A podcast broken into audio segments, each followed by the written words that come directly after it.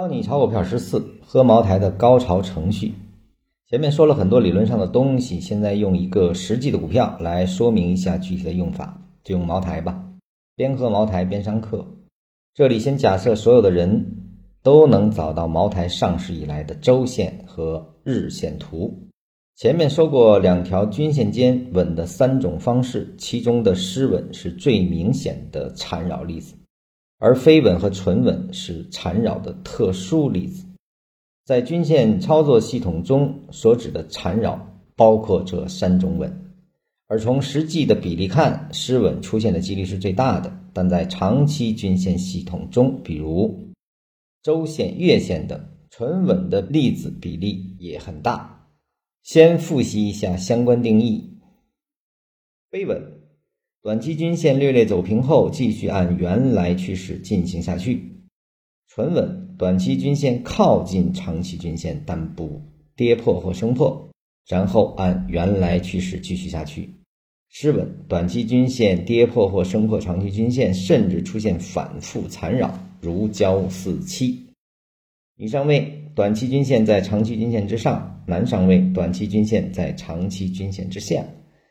第一类买点。用比较形象的语言描述，就是由男上位最后一稳后出现的背驰式下跌构成。第二类买点，女上位第一稳后出现的下跌构成。啊，我们先看前面这些内容啊。这篇课文啊是在二零零六年十二月五号写的啊，那么。禅师应该也是想到了为给后人来看啊，所以呢，他用的是茅台的周线和日线，因为这两个图还是用普通的软件都可以找到的数据啊。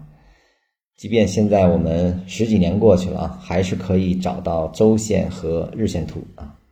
由此也能看到禅师的真正的想把东西给大家演示出来啊。呃，那么按照它的这个划分啊，它对非稳、纯稳、失稳啊，男上位、女上位，第一类、第二类买点又进行了回顾啊。呃，这里面我需要给大家强调的是，非稳、纯稳、失稳，当它发生的那一个时刻，我们是不知道的。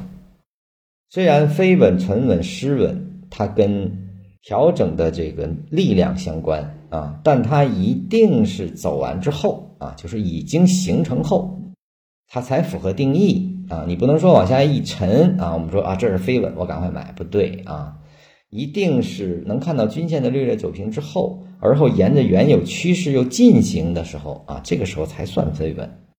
而沉稳呢，是短期均线靠近长期均线，但不跌破又升回去。就是短期均线和长期均线又形成了多头啊，这个时候才算沉稳。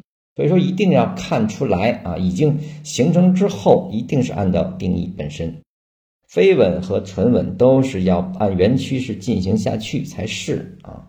失稳是什么呢？失稳是没有方向啊，多空已经形成焦灼状态，所以它用的是如胶似漆啊。所以说读懂定义是很重要的。啊，定义不清，那你在使用中就会用假想来去代替走势本身啊，那这样的话，这个系统与你实际上是没有意义的。